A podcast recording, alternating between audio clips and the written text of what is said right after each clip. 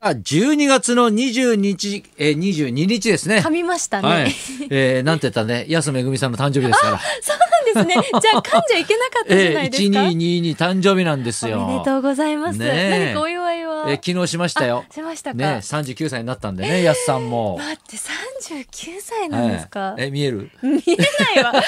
今のテンション で見えるように見え聞るこえわましってた。いうことが言いたかったのかなと思って。全然 見えないですねね。はい、火曜日の店長、アズマックスとア。シスタントの山根千佳です。そうなんですよ、誕生日で。えだからー、 21日が、はいだから昨日が結婚記念日なんですよ。なるほど。ねで続いてそうだからやすさんが誕生日29歳だから30歳になる前の日に20代最後の日に入籍してるんでえそれってやっぱ狙ってというかいやこ狙こってがいいですよってあったんですね。はいそうですそうですそうですわあいいな、ね素敵だな。から昨日はだから家族でね久々にまたね、あの近所 しかもう最近行ってないんでね、うんご飯に行くって言ってもね行ってねサプライズでケーキを出うしてわねプレゼントもあげて何あげたんですかえ昨日は指輪ですよ。えーはい、だって指輪すごっええだって、すはいなんかそのなんかのすごい盛大な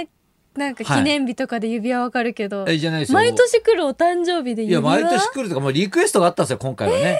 指輪欲しいと、うんうんええなんでもう指輪を用意してたんですけどかっこいいなええ何しろもうやすさんね、はいまあああいう人ですから、はいもう結婚指輪2回なくしてます からね。ええ、2回なくしてんですよ二回も。ええー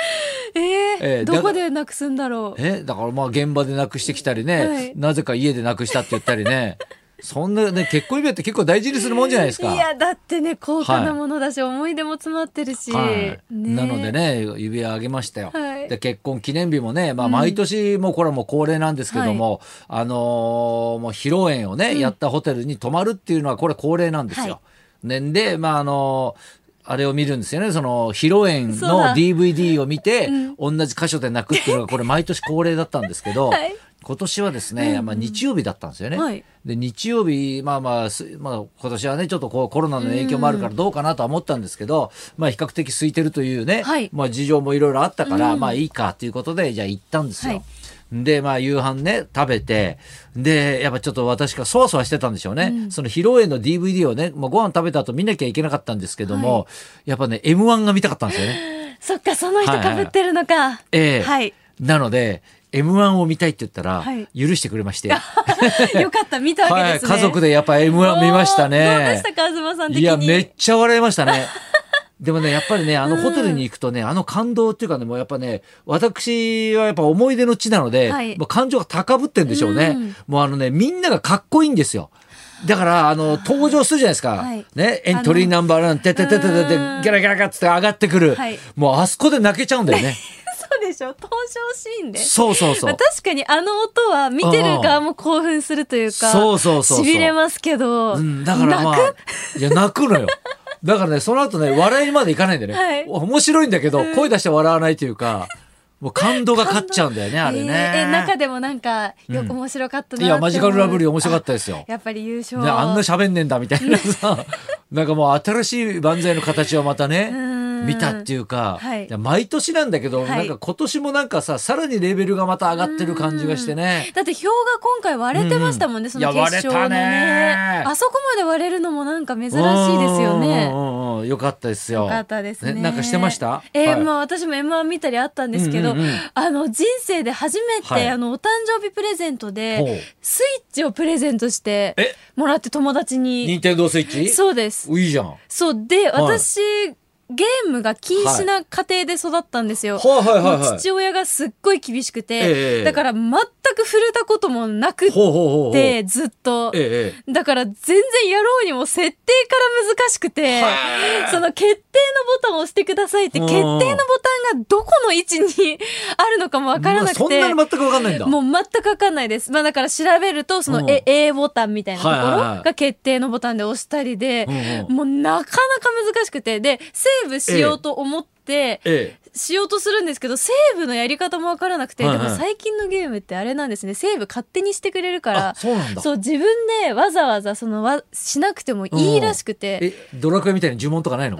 昔のやつ。さ私が呪文、あ の、間違えちゃって、あれまた最初からやんなきゃいけないの。なんですか昔呪文だったんだよ。えーえ、どういううん呪文いやだから分かんないさあのひらがながいっぱい並ばってんのよ。難しいそれをだからレベル上げて一生懸命やってさそれを全部書いておいてさでどっかで間違えちゃうんだよあれ。うんうんね、そんな難しいと ねそうそうそうそうそういやでももううんだから勝手にやってくれるしあそうなんだ。もうほんとすごくて私はそのマリカマリオカートのソフトもいただいたのでやってみてるんですけど、普段使わない手の筋肉を使ってるからか、はいすっごい力入ってたみたいでずっと腱鞘炎みたいになっちゃって、うん筋肉痛ですそ今んな厳しい家庭だったんだ。いや私厳しいそんなように見えてないで意外すかといや全然見えてないんでその割には漢字も読めねえしと思 って。それとこれと は違う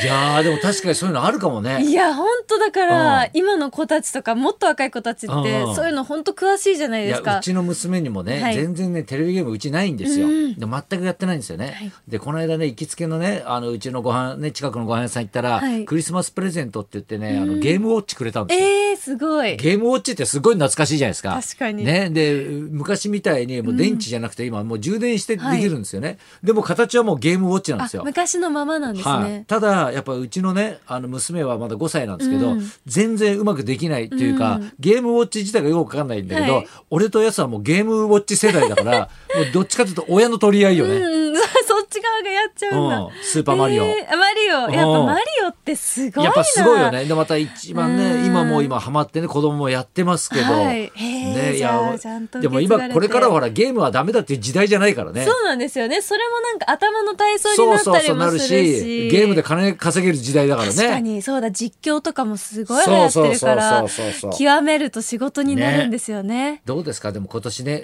最後のビバリーですいよ。やそうだ今日、ね。うん早い今年一年振り返ると、はいね何しました今年。でもなんええ何にもいや待ってくださいってこんだけコロナでさいや家にもいたしだから一人暮らしだもんね、はいだから私は本当ウーバーイーツにどっぷり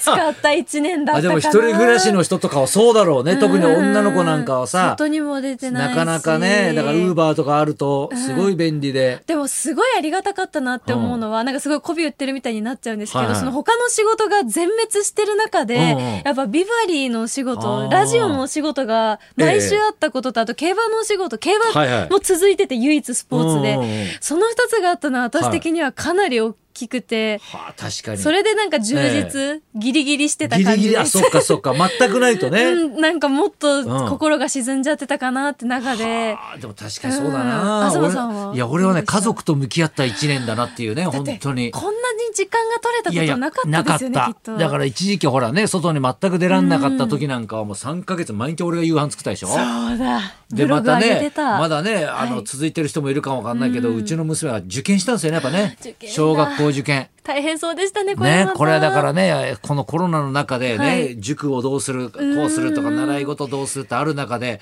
ねだからまあうちはもう今終わったからいいけどね、はいまだやってる人ももしかしたらいるかもしれないけど本も。当に大変って言いますよね、ねこの都内とかね。そうそうたまたまね私う立ちの。娘は合格したからよかったけどうんでも合格発表の時もね,、はいねこうやっぱ夫婦で見に行くわけじゃないですか、そうするといろんなのやっぱ家族が来てるわけじゃないですか、そうするとねやっぱね受かってる家族はねあの本当にねちっちゃくガッツポーズ取るんです よ。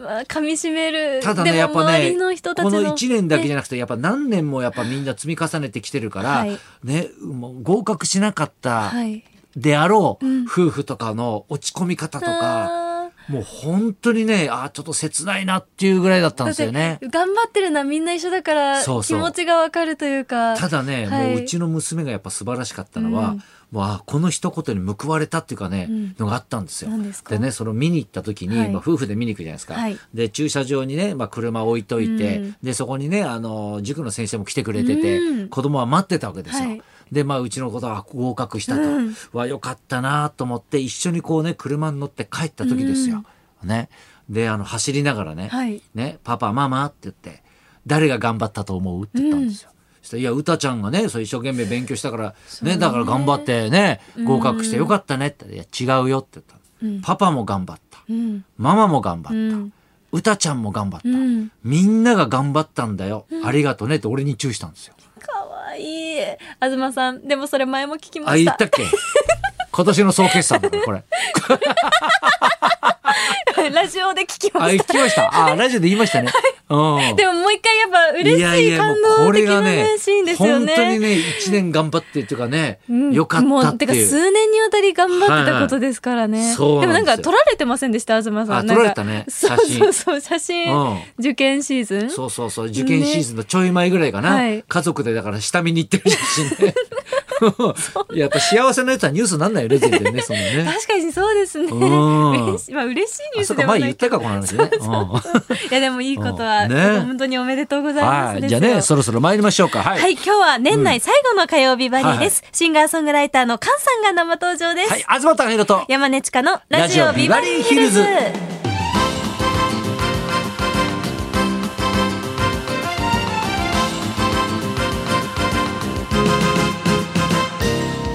今日のゲストはシンガーソングライターの菅さん、うん珠玉の名曲「愛は勝つ」でおなじみです、ピナドピアノを奏でて聴く人の心を揺さぶるシンガーソングライターです、うん東さんとはいろんなところで何かと遭遇するという奇妙な間柄でした行がくお店が一緒だったんですよね食べ物、はでしたが最近は新型コロナの影響もありお店でお会いすることがなくなったということで、い全く合ってない今日じゃあ久しぶりの再は会いということですね、うんカンさんこの後12時からの生登場です、はいそんなこんなで今日も1時まで生放送